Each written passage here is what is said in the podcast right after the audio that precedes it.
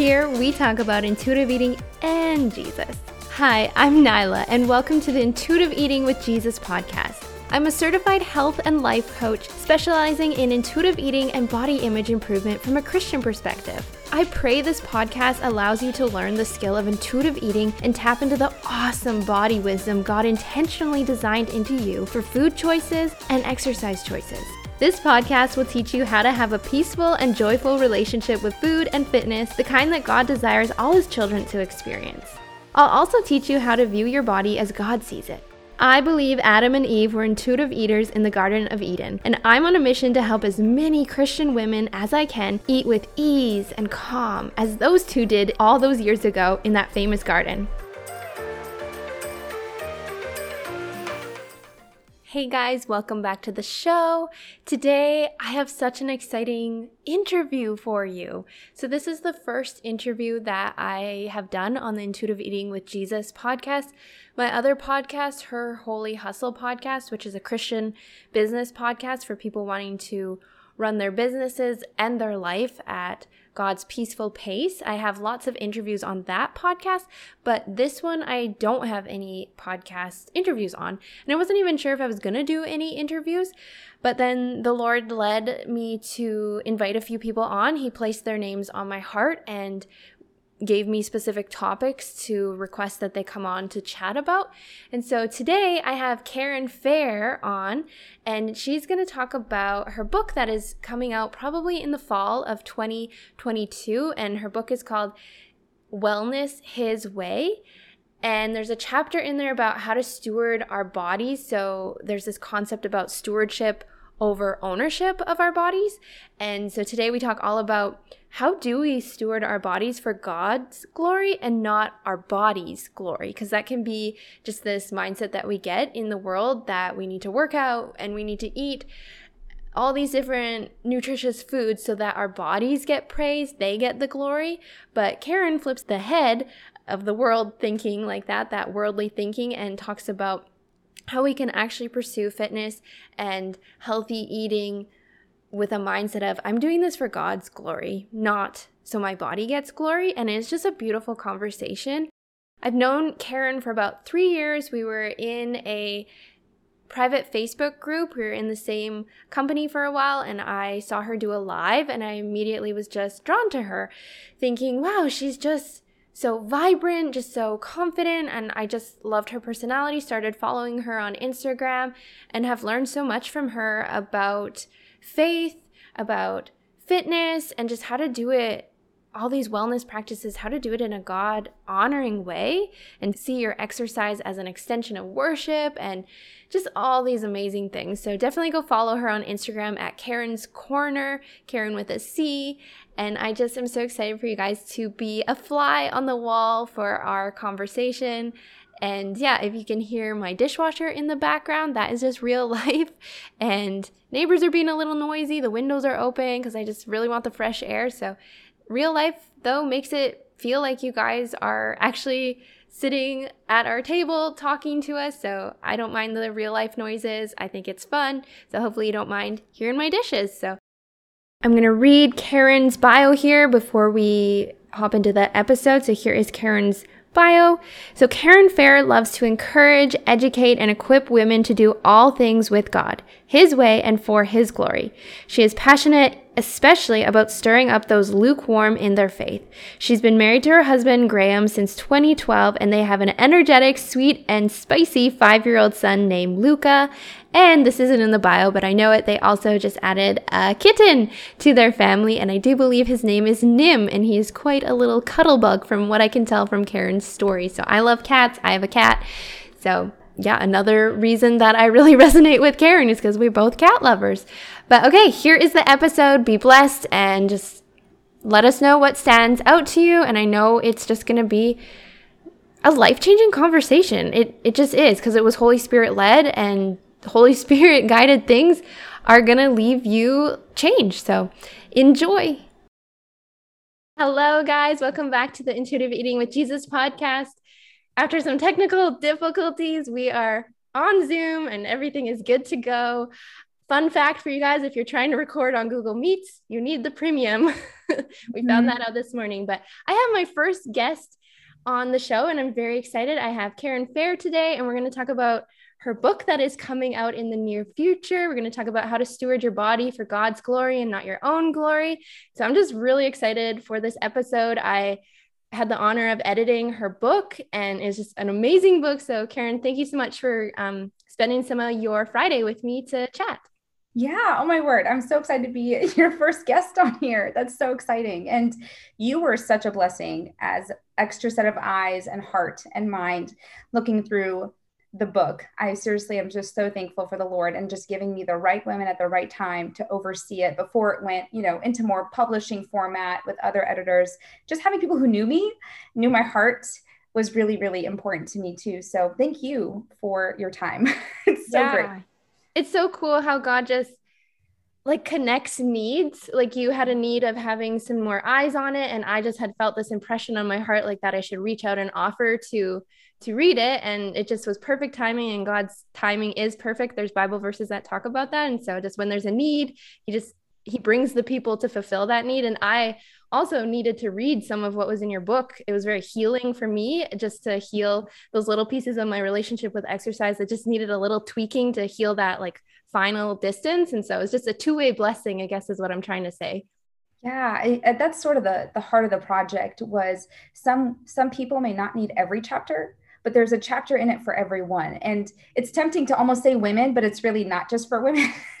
I like purposely never say sister or anything in the book so it's open for men and women to read but that's sort of the the heart of it is you know that you find pieces that are out of alignment right and and you allow god to sort of correct where your posture may be compromised a little bit and so mm-hmm. it's exciting mm-hmm. oh i like that out of alignment like the chiropractor you go there you get an mm-hmm. adjustment and then it feels so much better in your day-to-day life and that can be like with our relationship with food or exercise. So love that wording.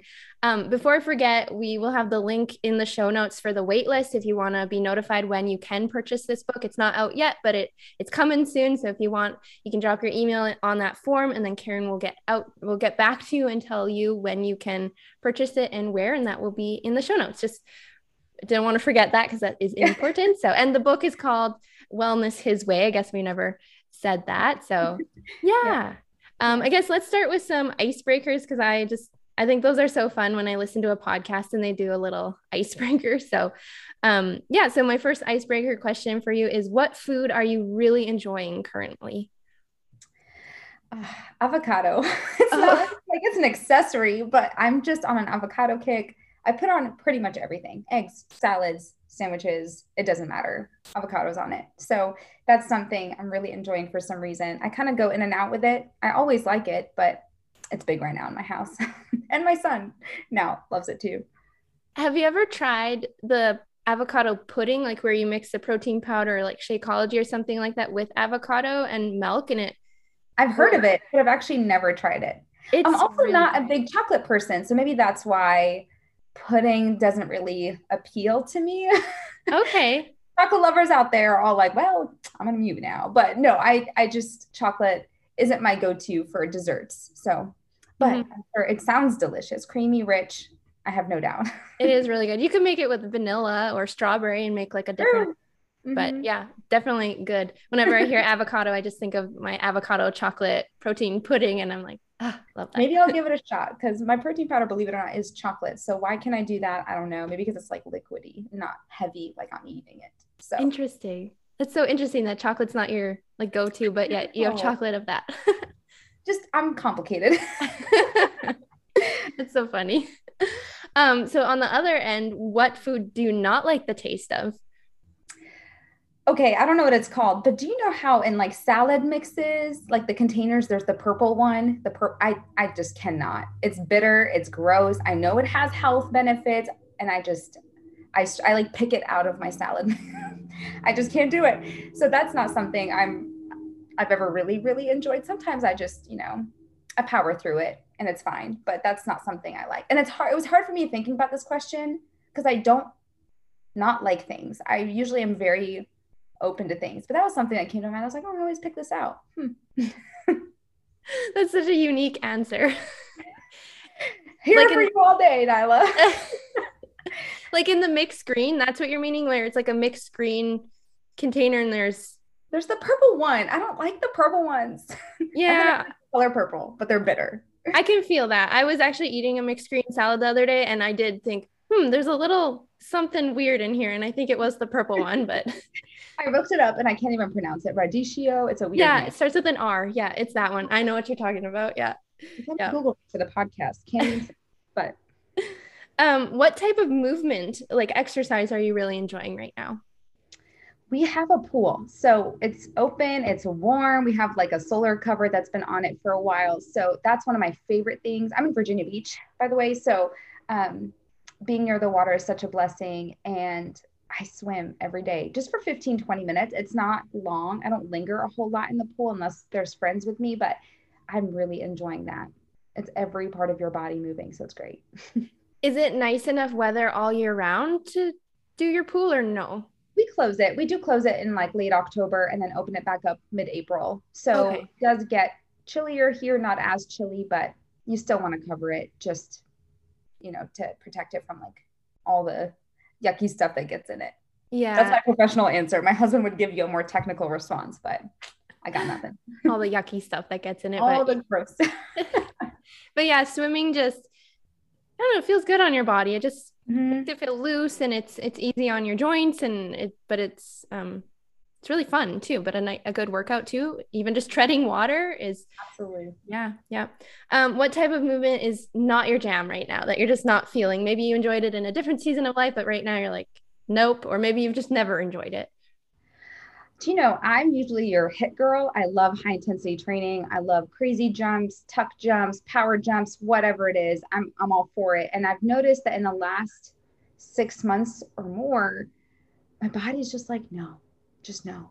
So mm-hmm. even though right now I am doing like a weightlifting HIIT combination, the HIIT I'm doing, I'm actually modifying more than ever. I'm enjoying getting my heart rate up, but I'm not as like I'm going to power through it and I'm going to do the most extreme version. I'm just really enjoying taking it down a couple notches, but still feeling good, sweating, getting my body moving without, you know, just burning it out completely. So, HIIT is, I never thought I wouldn't love it as much. I still enjoy it, but I have to really tweak it so that it's really serving my body, not hindering it completely. Mm-hmm. Yeah. And I was doing one workout I think it was like the barre program, whatever it's called, Barre Blend or whatever. And she was saying like when you modify, like celebrate that. Like that's not a less than thing. That's like you being strong and like let's celebrate the modifiers. And so I love that you're just saying you're modifying and there's no shame in your voice. You're just like, this is what I'm doing and it's serving my body well. And I love that. Absolutely. Yeah. There's no what, what good is it to push through when your body's saying no? and then get injured, right? There's a time when your body's saying no, but you know you can. It's more like just you don't want to leave your comfort zone, right? That's the issue. But you can also tell when it's saying no, like I could get injured. Mm-hmm, totally. like put your put your pride aside, humble yourself, and just move in a different way. It doesn't have to be perfect. Doesn't have to be just like the trainer. And mm-hmm. so um, that's an important lesson for me to keep learning. Mm-hmm. And sometimes you're in a stressful season of life and your mind is saying, like, we just don't have the capacity to push. Like, we need gentler movement or modification. So sometimes it's like listening to your your mind too. Um, mm-hmm.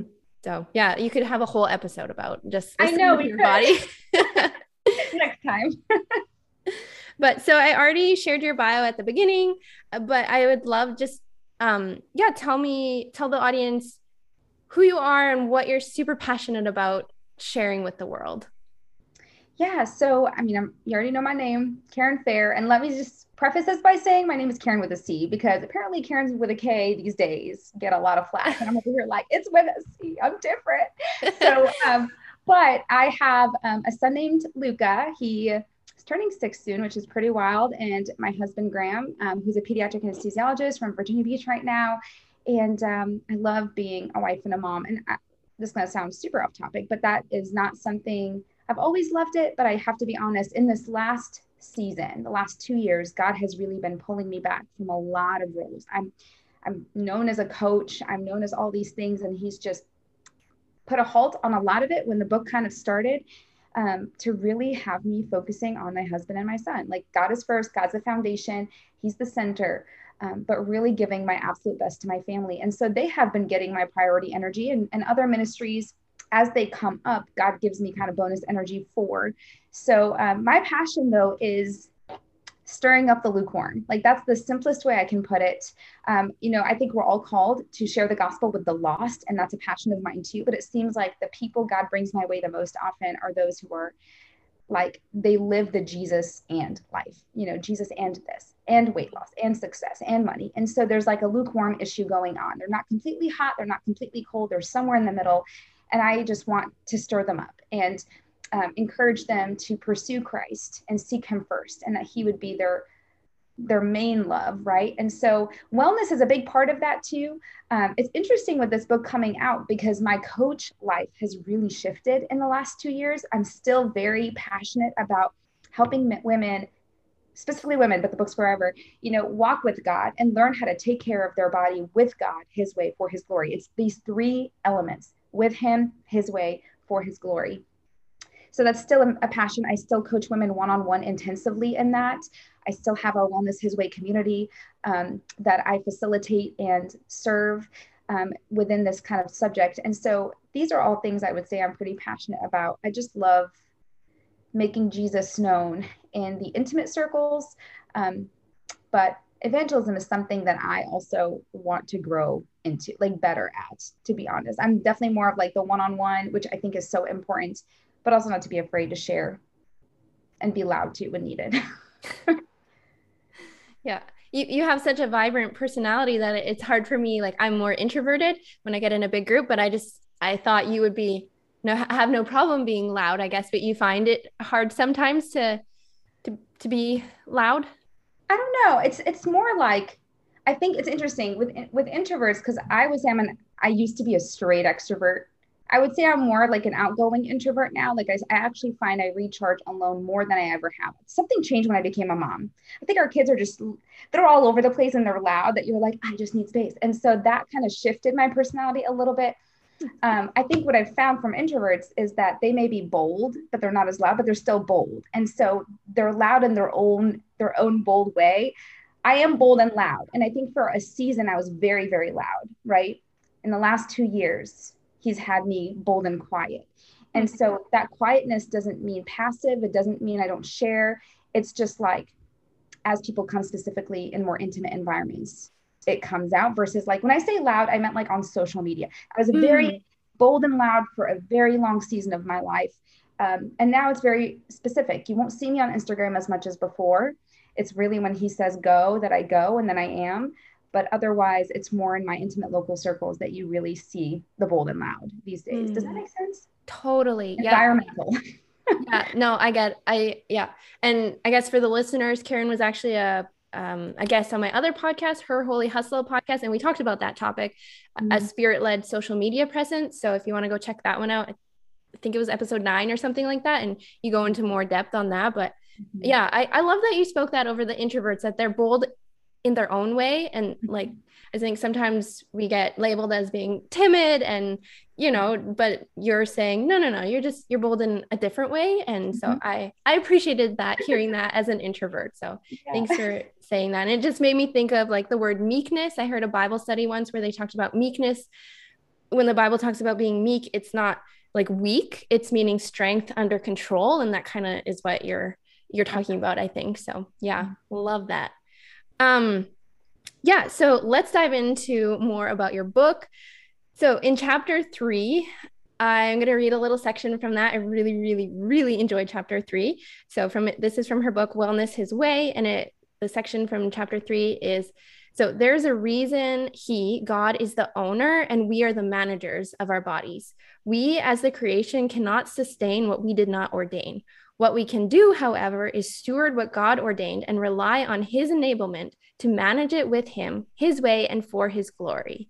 So, can you tell the audience just more about that concept of stewardship over ownership of our bodies? Because when I read that, I'm like, whoa, I've never thought about how I don't own my body, but it totally makes sense that I'm just the steward of it. But that was a new concept for me. So, tell us about that concept. Mm-hmm this concept i think is what really shifted how i do everything when it comes to wellness i've heard the topic of stewardship many times before but it was always related to finances career um, and so I think I forget what workshop, maybe a She Works His Way workshop, that I was listening to the topic of stewardship. And then I just sat with it and I was like, this is just as relevant for our bodies because it's not our own. Um, and so it is something that God made and he gave it to us. And, you know, when we accept Jesus as our Lord and Savior, then his Holy Spirit resides in it. It becomes a temple, it becomes sacred. And so everything that we then do is to honor him with whatever we have.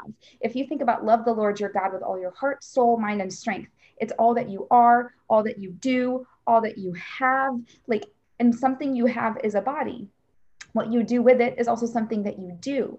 And so I started to really uh, meditate on this idea that, you know, I get caught up all the time with my health when I try to sustain something I didn't make without God.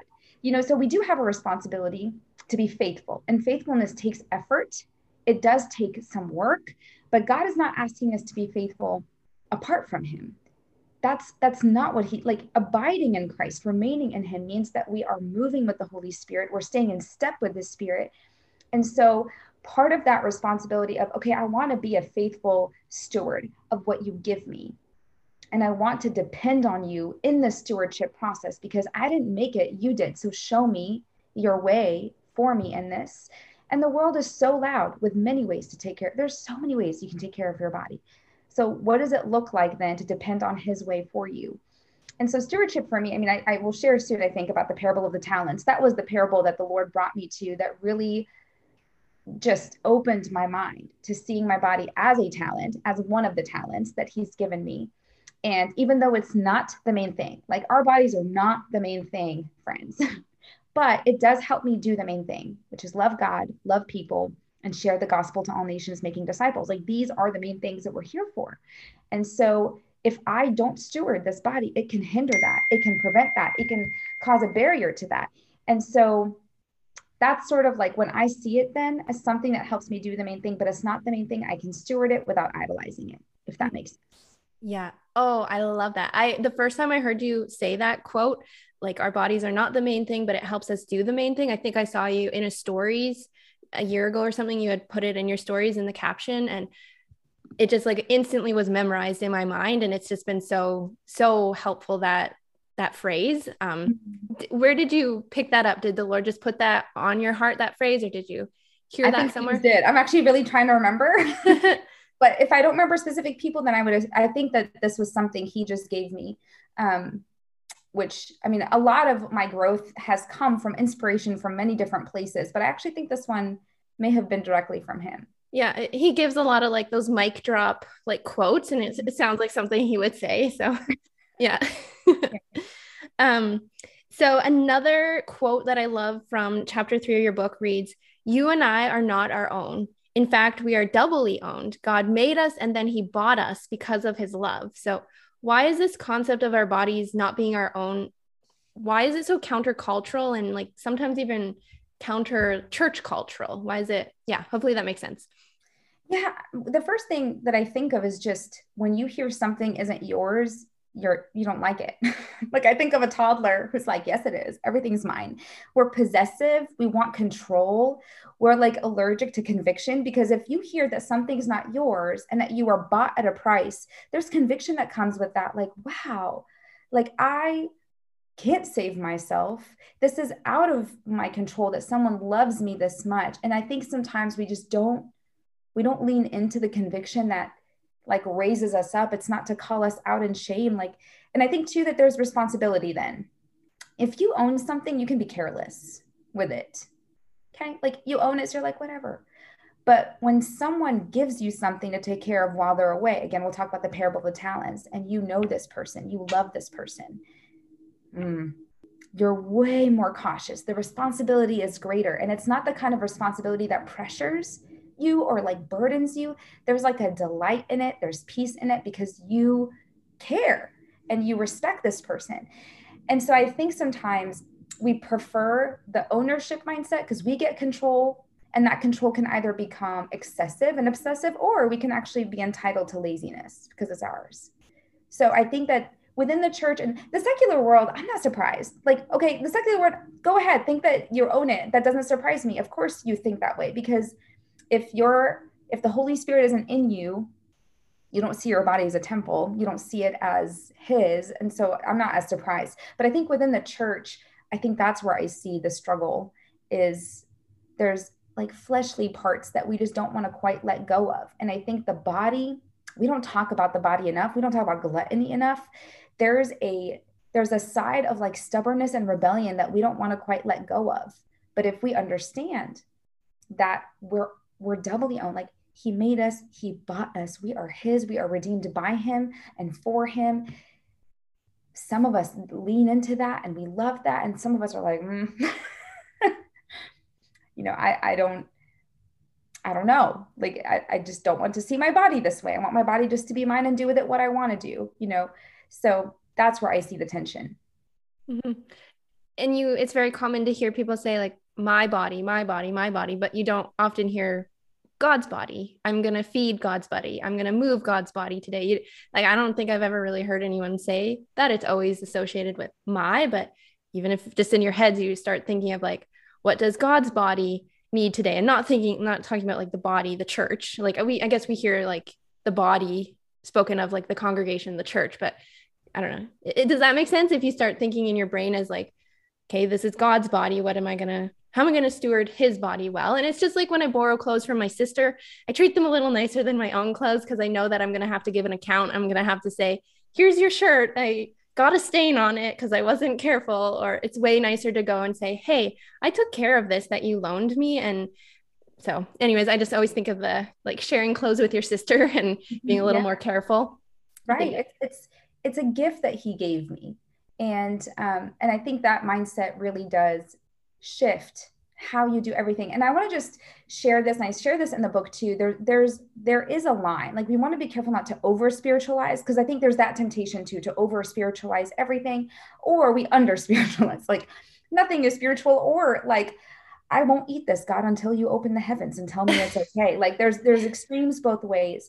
And what I will share is that at this point in my journey with God, and I know this isn't quite on topic, but I just want to show the journey of stewardship I don't necessarily consult God in every detail with my health anymore. I don't because this is now, it was a battlefield for a very long time, a very active battleground because it was a war. The enemy, this was the main place he came at me. I come from eating disorder background, all this stuff, right? Things were super twisted. By God's grace and through his power and my willingness to show up over the last three, four years, this became a battleground that's conquered. It's a conquered ground. So I'm not on offense here anymore. It's more defense. Every now and then the enemy likes to bring it up and play, and I'm just more alert. It's conquered. So I can, I'm not. So the point is, before I like lose you, the beautiful thing about stewardship, there will be a season where it's very intense. Mm. You are consulting God about everything. Like, God, show me your way in this. You know, help me to chase down that decision. I think Lysa TerKeurst says that in her Best Yes book, like chase down the decision. You know, will how will I feel you know, an hour from now? Will this hinder my work with you and for you an hour from now? Um, will this make me a more fatigued mom? Like, I want to make a choice that honors the body you gave me, honors you. And so, yes, there's intensity a bit in the beginning. And then you just learn to walk with God in this area where it's you're just one with Him. You're not, because before I wasn't quite one yet. I still wanted my way and His way. So there was a lot more conversation. And then we became one in this area. I submitted, I submitted, I submitted. And now it's just, I hear him and we go. Like it's not, I don't overthink it. So just to encourage my friends out there, it will not always be this intense. You'll always need effort, but it won't be this intensity. You'll just know his voice in it much more clearly as you steward it with him. Mm-hmm. Yeah, it's so you're saying if I'm understanding you right, like stewardship is a skill, just the same as riding a bike. You have to it's it's tricky at first, but then it'll just become a more second nature skill. Just like once you learn how to ride a bike, mm-hmm. you got it. So it, I mean, and you might fall off every once in a while, or not fall off, but stumble a little bit. But you've you've already got the skill. Like you said, it's conquered territory, so it's not it's not going to be a full blown splatter on the ground because you just you right. you know how it feels to walk with him with your health just like you know mm-hmm. how it feels to be balanced on a bike that that's just right. what kind of comes to mind and i like analogies so that's no, why i keep bringing so them good. up same with like finances like mm-hmm. in the beginning it's really hard to budget and then you just find a rhythm and you know how and if you mess up like if things kind of fall off one month you know how to get back mm-hmm. so I, I, love analogies too that's great mm-hmm. and yeah no apologies about going off a topic i think sometimes the holy spirit that's his leading saying i actually want you to talk about this topic so feel free to go off topic that i want these conversations to be holy spirit led and sometimes mm-hmm. that means going off topic and talking about something not that we were going to plan to talk about so totally also fine. i'm sorry about my dings that's my text i don't know how to turn it off so if you hear it it's not nyla it's me just sorry about that i like those sounds actually um I just think it makes people feel like they're actually in a living room with us or at, at a coffee shop. They those real life sounds. I like I even took a drink of water and it might people might have heard it and I don't know. I like those sounds. Oh, good. Okay. So totally fine with that. Um yeah, let's talk about the the parable of the talents. I think it's from Matthew 25. Mm-hmm. How does that relate to our bodies? You've you've talked a little bit about that, but how does that relate to our bodies? How did God speak to you through that parable? Yeah, well, let me just summarize it. Um, I'm not going to read the whole thing because it's kind of long, but basically, Jesus here is teaching that the kingdom of heaven is like a master who does represent Jesus going on a journey. And so before he goes, he gives his three servants different amounts of money, which are known as talents, to invest while he's gone. So to one, he gave five, to the second, he gave two, and then the last one got one. And each was given according to their ability. So when he comes back, he asks how they stewarded his money. And the first and second servants reveal that they invested the talents they were given and they doubled the master's money. And so they received his praise. The third servant, who was given one talent, safeguarded the master's money and he did nothing to increase it. And as a result, he was condemned by the master for his wickedness and laziness. It's a very harsh, like, rebuke from the master here.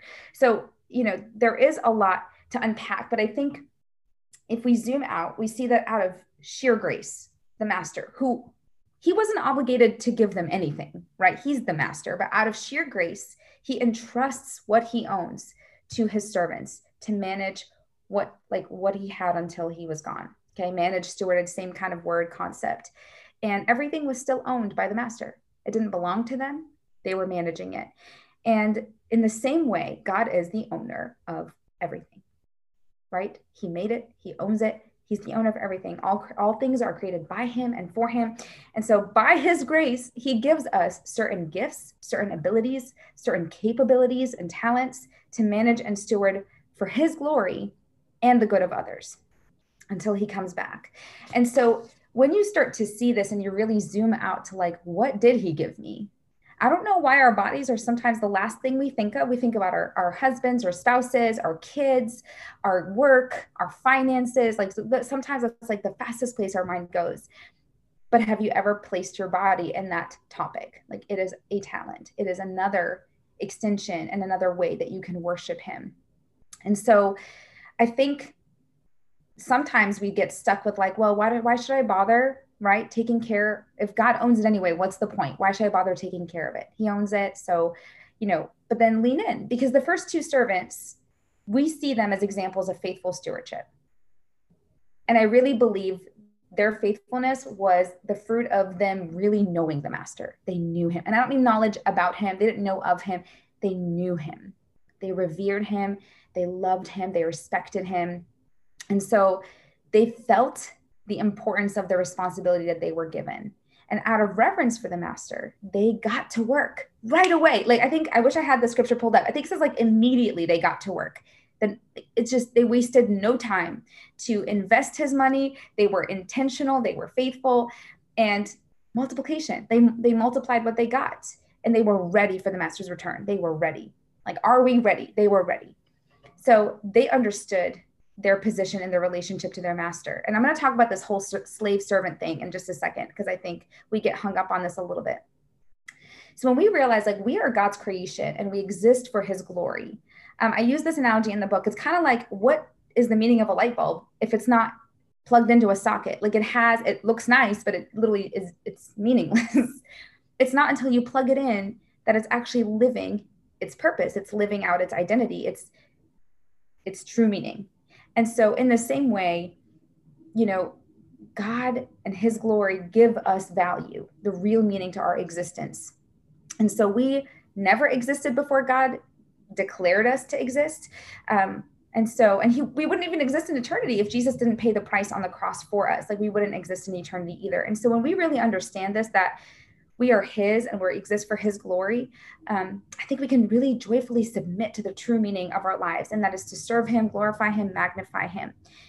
The third servant, though, he's he's a puzzle because you're like, what happened? why why did he get afraid and also get lazy. Like there was fear, and it's not the good kind of fear. It's not like I revere you fear. Like I'm afraid of you, and also I'm just not going to do anything kind of posture. And so he didn't really get the true meaning of stewardship. He didn't really know the master. He played it super safe. He didn't know him. And wait, I'll unpack that in just a second how he didn't know him. And so he ended up working for his best interest, not the master's. Played safe, I'm just going to hide it. And when he comes back, I'll give it back to him. It's in my interest. It keeps me safe. It keeps the, you know, I don't have to double it. I don't have to do anything. And so his lack of faithfulness and his laziness prevented the fruitfulness and didn't honor the master. And so something that I think is interesting when I studied him a little bit is that sometimes we have misconceptions about God. Like we have misunderstood views about God, and that affects our stewardship we we actually can like justify poor stewardship and excuse it and even excuse disobedience because we have an inaccurate view of who God is.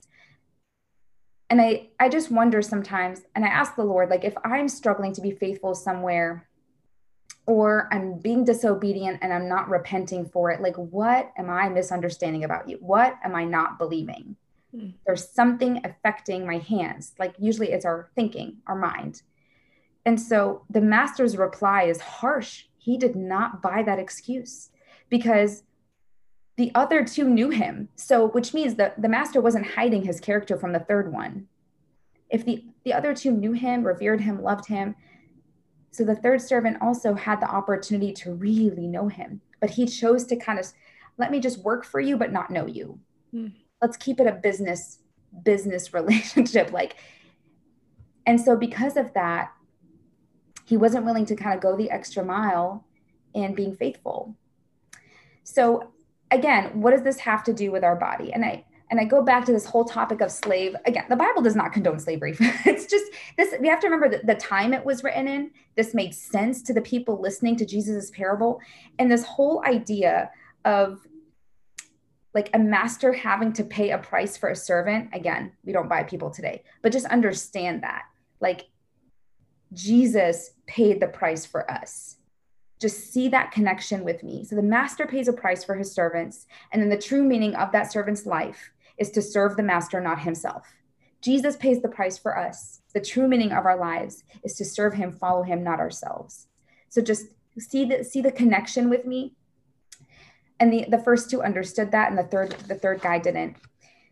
So that's like a quick synopsis of the parable. And I just want to encourage you to sit down with it and ask the Lord, well, what does this have to do with my body? Where am I choosing to be lazy with it, neglect it? Where am I striving? Like, I don't know that the first two, we don't know a whole lot. So we're not going to add words to scripture, but I would imagine faithfulness is more about like, I think She Works His Way says this a lot, and I just love their ministry so much. They call it surrendered effort. Like I'm gonna lay it down and then I'm gonna show up and I'm gonna give my absolute best, like full excellence. And then let me just surrender it again. The outcome isn't my job, but God, I wanna show up and be faithful. Because if you watch, the master praised both, even though they yielded different results. Five got 10, two got four, or is it two? Yeah. And so it's not like like the first guy had the most, but he praised the second servant with the same joy. Mm-hmm.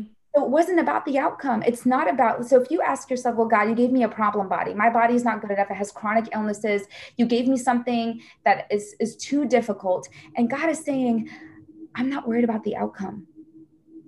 I just want to see your faithfulness in partnering with me and seeing it as a gift and trying to understand it and surrendering it. I'm not looking for you to have outcome like this girl over here. That's not what I'm looking. I just want to see that you're faithful in honoring me with what I give you.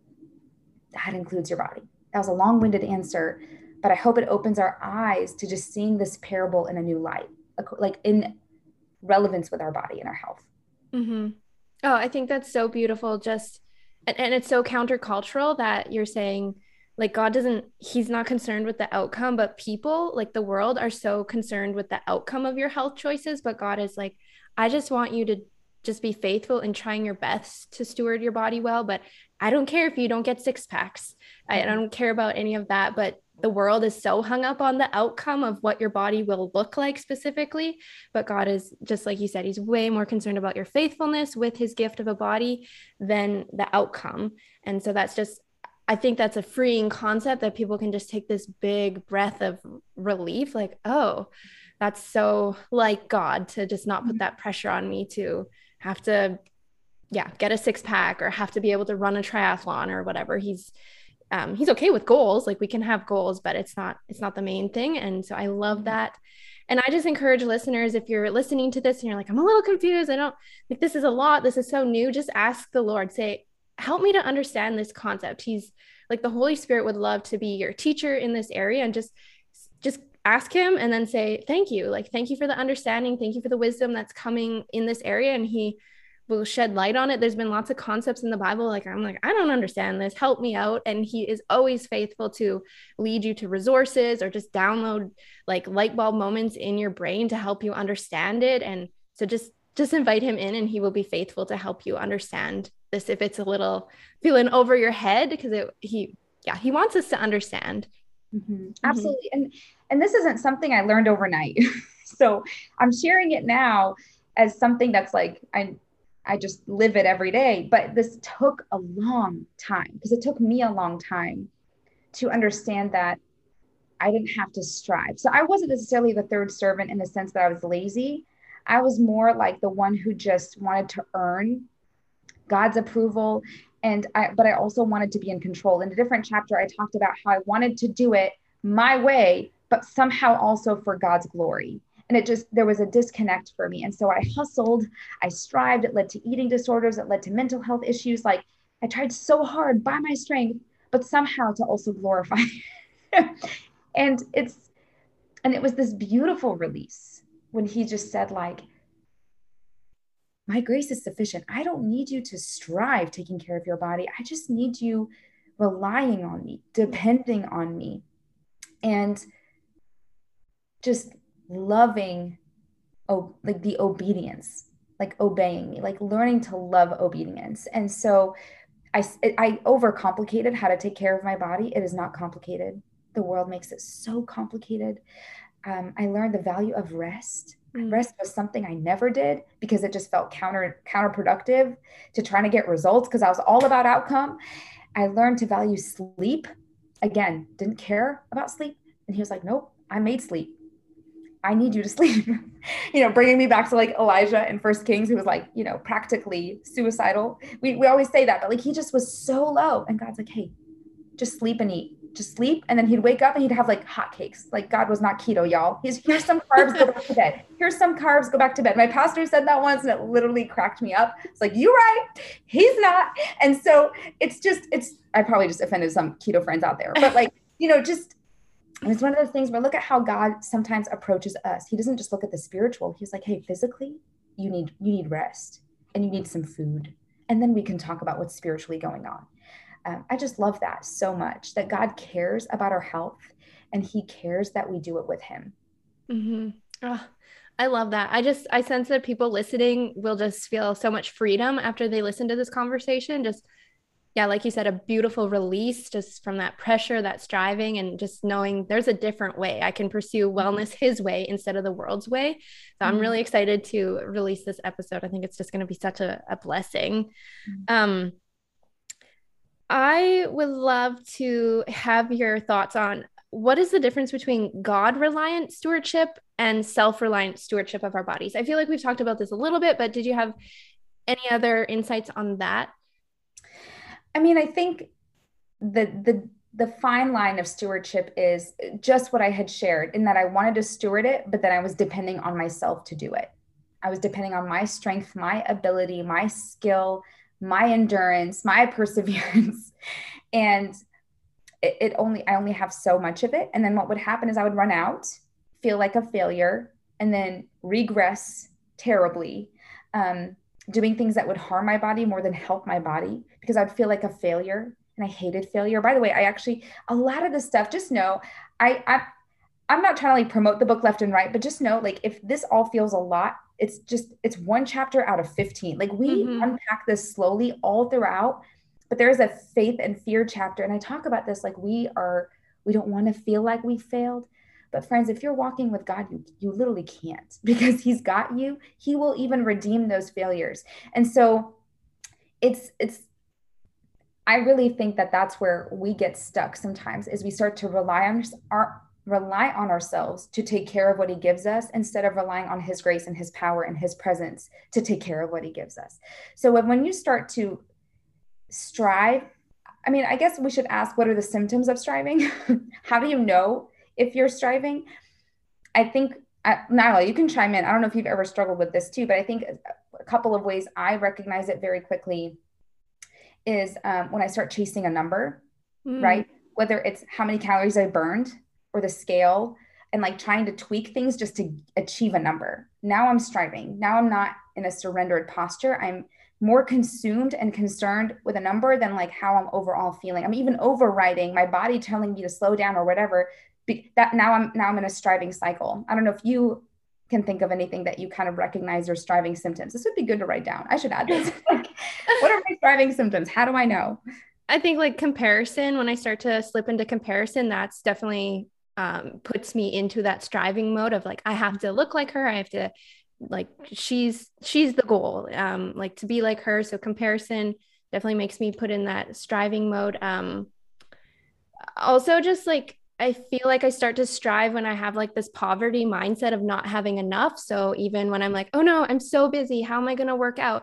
And then when I'm like, no, God, you want me to have a body that I can be strong enough to do my God assignments. You're going to help me find the time to work out. Like you'll you'll point out, "Hey, there's a pocket of window right there," and then it's up to me to do it, but he'll he'll point out the times that I can do it and he'll so I don't know if that makes sense just like when I instead of having this lack mindset of I don't have enough time and when I slip into no, I'm just going to trust God to help me have the wisdom to take care of my body and show me how to do it. He knows me best. Just yeah, that trust, when I start to then trust him instead, that striving goes away. I feel like trusting God is the antidote, the kryptonite or whatever you want to call it to that striving. So I don't know if that answered your questions, but that that's kind of what comes to mind.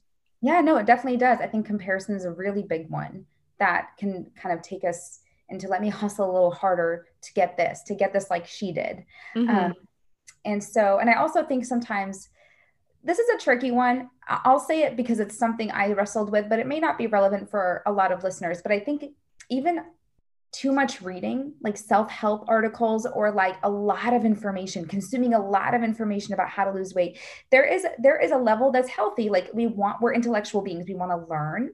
We want practical application. Like I think some things give us great insight into how to take care of the body. Like I'm not a doctor, I'm not an anatomy person, so I do want to learn, but excessive reading like I used to research and Google two to three hours a day. Like there was a very unhealthy period of my life where I just I was consuming, consuming, consuming, and I wasn't asking, well, does this align with God and His Word? Does this move me to depend more on Jesus? Like if I apply this, will it honor God? I wasn't asking any of that. I was just taking it all in, and then it led to paralysis. I just mm. couldn't do anything because I was overwhelmed.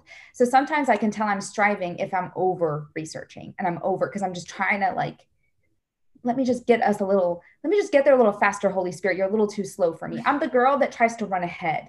Some people like are lagging behind and the Holy Spirit's like, keep up. And I'm like, way, way, way gone. And so he has to bring me back and like teach me how to just take it in step with him because his pace is marked by peace. And if I try to leave that, instantly. There's pressure, there's stress, there's overwhelm. And so that's not how he wants me to run. Mm, I think it was, I'm pretty sure it was you probably like three years ago or something on Instagram was saying like if it costs you your peace, it's too expensive. I think that was you. Was that you? Have you said this that? Is a quote that I've heard. Um, I, I, don't know that it came from me. I feel like okay. I've seen it in memes, but I probably have shared it okay. like before. It's just like if it does cost you your peace, I don't know if I said it's too expensive. That's the quote, but I would just say it's not worth it. Like it's mm. not. That's not where where he wants you. And peace is a person. It's Jesus. So if it costs you abiding in him, mm. trusting in him, depending on him, it's not worth it because peace by the world standards, they have a definition of their own peace. It's very different. So some people I see this in like the in the culture too. If it costs you your peace, I'm like, define peace. so, but we're talking about like the abiding peace that we have in Jesus, then yeah, it's it's not his way. Mm-hmm. Yeah, his way will never compromise peace. Mm-hmm. Mm-hmm. Yeah, I love that. Um, oh man, there's just like so many different directions that I want to go. I just love this topic so much. Um, I guess we have part two. yeah, totally. I just, but it, the problem would be like, what should we talk about in part two? Because there's so many topics that I want to. It could just be like a, a Q and A. that would be fun. Mm. Um, we kind of my last question here. We kind of already talked about like your story. Did you have anything else that you want to share about how how this has changed your story? just the concept of stewardship and all these things that we've been talking about or have do you feel like you've kind of covered that i mean i think i've covered it in in this particular topic i share a lot more things in, in the rest of the book but i just want to encourage listeners like it's never too late mm-hmm. and it's never you're never out of reach i think for me i really thought it was hopeless i was like how can god untangle this. Like I've tangled my wellness so much. It was like this massive knot. And the enemy really wanted me to believe like it's too knotted. Just throw it out. Like, mm. and this is how everything started for me. I won't forget that the day I was in my living room, I was obsessed with calorie counting. And I remember God, like there was a deep conviction to delete that app. And some people are like, Caren, like who, who cares? Just delete the app. But you know, this was it, I was in bondage. And even though I didn't want slavery, the idea of something new, even though it was freedom, terrified me. Like, even though slavery was painful, it was comfortable, it was familiar. Mm.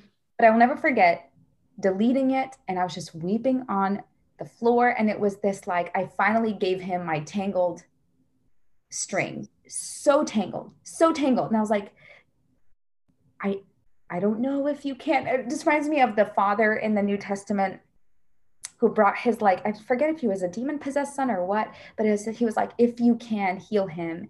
And Jesus says, if I can, like anything is possible to him who believes. And the father says, I do believe.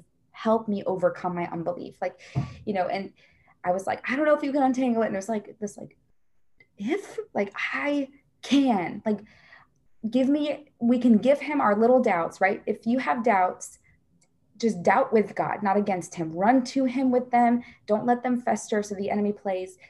And I just, I wasn't sure, but I gave it. I gave the tangled mess and he untangled it. Mm-hmm. And he mm-hmm. could have untangled it overnight. He didn't. He gave me peace immediately. He gave me his comfort immediately. That I got right away.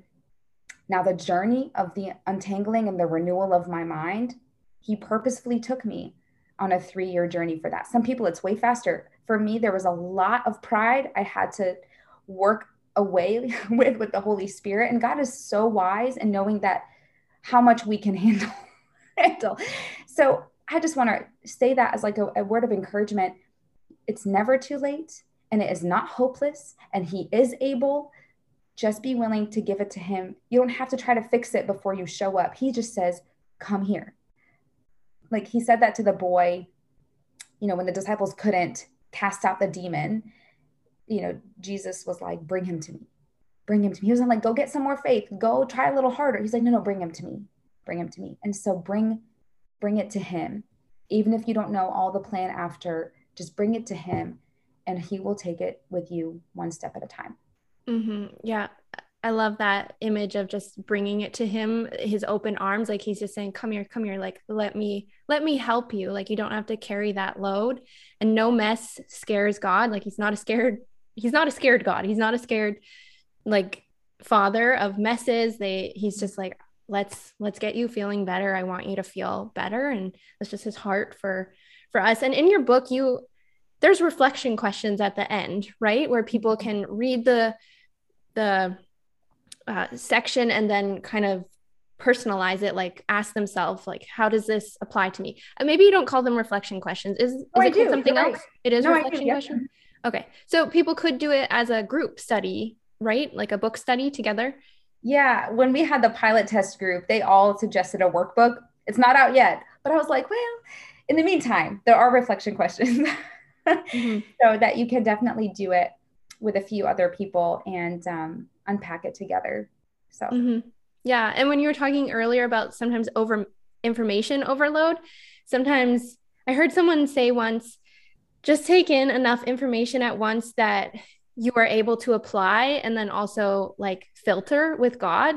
So i would suggest if you're doing that book kind of like halt all your other like information like maybe take a pause from your podcast and other books and just really focus on just that one source of information. And so you can really apply it and bring it before the lord like how do i apply this to my life? And it just i think it would be even more transformative if you're just like focused on this one area instead of getting all these different voices and then getting like you said paralyzed because you're like i have so many ideas and things. But i think just honing in on one resource can be extra impactful. I don't know. What are your thoughts on that? Would you I agree? agree, I agree. Yeah. and the chapters aren't super short so take your time. Mm. take your time it's you don't have to rush your way through it um, you can stop after a paragraph and just sit with it some certain authors when i read their stuff it's so much that i'm like one paragraph at a time and that's just i'm like a goal getter let me just finish the book and i just i can't because then i miss i miss out on the heart work that god wants to do if i'm just going past it too quickly. The same thing actually goes with scripture. Some seasons you can read chapters at a time. Some seasons you stop at one verse and you're like, okay, just got to sit here with this for a while. And that's, that's beautiful. So mm-hmm. you can even highlight the parts that mm-hmm. really apply to you or like really resonate with you. And then when you're done the book, go through and be reminded like, oh yeah, that part really stood out. And I know when I was editing it, I was editing it on a computer on a Google Doc. But then afterwards, when things stood out, I would on a piece of paper write it out because that helped me. Even if I never looked at the paper again, it still was me seeing the information again. And then it really like, it was another time being exposed to it and I could like remember it better. And I guess this wasn't in my questions that I sent you, but I would love if you, um, for our last question here, if you would just share about like in the book, I don't know the exact wording, but you said that we can exercise like out of an overflow of honor for God. And so when I heard that, I'm like, that is so beautiful. And I was telling someone about that, and they were just silent on the phone. I had told you this. I told them this concept, and they're like, that's amazing. Like that, we, our motivation to exercise could be out of an honor of God. Like, I'm going to honor this body that He gave me out of an overflow of like, I so honor God, you, Father, that now I want to like honor this gift that you gave me because when I honor it, it's essentially honoring you. So can you talk about that concept? It's just so beautiful and so different. Yeah, it's this chapter is titled Honor Your Body is Greater Than Accept Your Body. So all chapters have like a greater than sign. And I think this might be the one that ruffles the most feathers because the accept your body movement is a really loud movement, like accept it, accept it. And I'm not anti acceptance. it's just the danger of accepting it could again lead to striving or laziness. It's it's not it's not the full picture. And so to honor your body versus accepting it is very different. To because you can't honor something unless you honor the one who made it. And I think when you see your workout as an extension of your worship and what like you worship who you honor.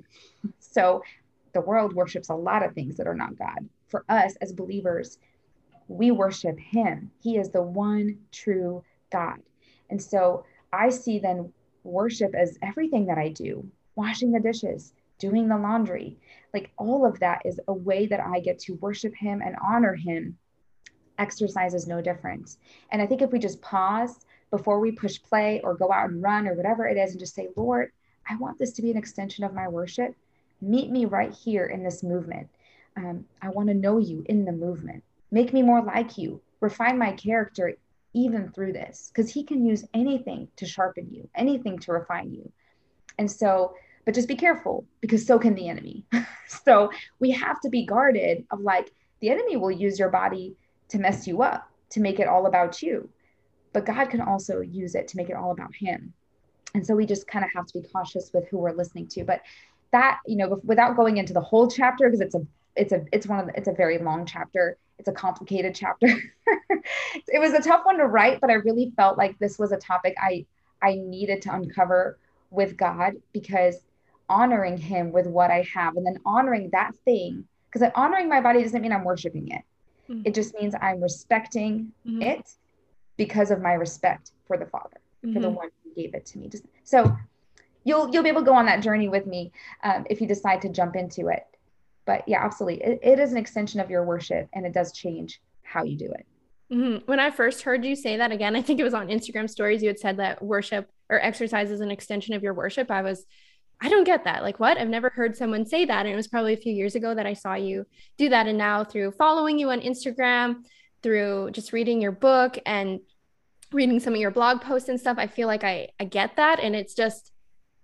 it just i don't it almost make brings another dimension to your workouts. Like it becomes like a spiritual workout mm. and a physical workout and so now i find myself before i jump into a workout i'll i'll pray like some of those things that are in your book like i'll say lord help me to do this workout for your glory not my body's glory lord help me to work out out of an overflow of honor for you like may that be my motivation and so even just going through this book and finding little things to pray, it can be so game changer for your relationship with exercise. I know it's just been mm. so amazing. And those workouts where I do remember to pray beforehand, they're just so empowering and just so I feel so close to God. And like I'll go on, if I pray before a run, some of those things, I go for a run and I just feel like I can hear Him more clearly speaking to me. And it's just, yes, you're moving your body, but you're also just moving with the spirit and like just growing in intimacy with him while you're working and growing your muscles and it's just so awesome. So I mm-hmm. really, really highly recommend that people visit the show notes and get on the wait list for this book because it is a game changer book. And I put my 100% seal of approval on it. And I really want people to read it. And so where can people find you if they want to follow along with you? Where where are you online, your website, Instagram, stuff like that? Yeah, so on Instagram, it's just at Caren's Corner, C A R N R E N S. Can I spell my name? I don't know. C A R E N S Corner. Um, and I'm not on there as much, but I'm hoping to pick things back up a little bit, especially with like the timeline of the book and just feeling the Lord saying it won't be excessive, but it'll just be enough to just start sharing this a bit more. And um, I do have a blog. I haven't written on it in a while. I took a pretty big pause while I was writing the book. It was just too much writing and I couldn't keep up. And so it is carenscorner.com though. And you're welcome to go there. And I'm hoping to start pick up writing there as well in the fall. So yeah, those are just a couple places that you can find me. Yeah, and I'll put those in the show notes so people can just quickly go to there if they're like, how do you spell Caren again? so they can find it easy. There are a lot of ways today. Anyways, thank you so much for coming on the show. This I'm this is like the best first interview ever. I wasn't sure if I was going to do interviews on here and then God just put it on my heart to do a few interviews. So, only going to do a few, but I was like, we need to like me and God were both like, yes, Caren needs to be the first one on this concept of stewardship over ownership. And so I don't know. I feel awesome about this episode. I'm going to try to get it out in the next few months. So thank you so much for coming on and sharing your wisdom and your story. And just, it was a beautiful conversation. Oh, thank you for having me. It was so, so good to hear from you and to be able to also share those things out loud, out loud again, because I haven't in a little bit. It's all been in writing. so mm-hmm. It has been really encouraging to my heart too. So love you, friend. Yeah. Nyla, what's a Christian life coach?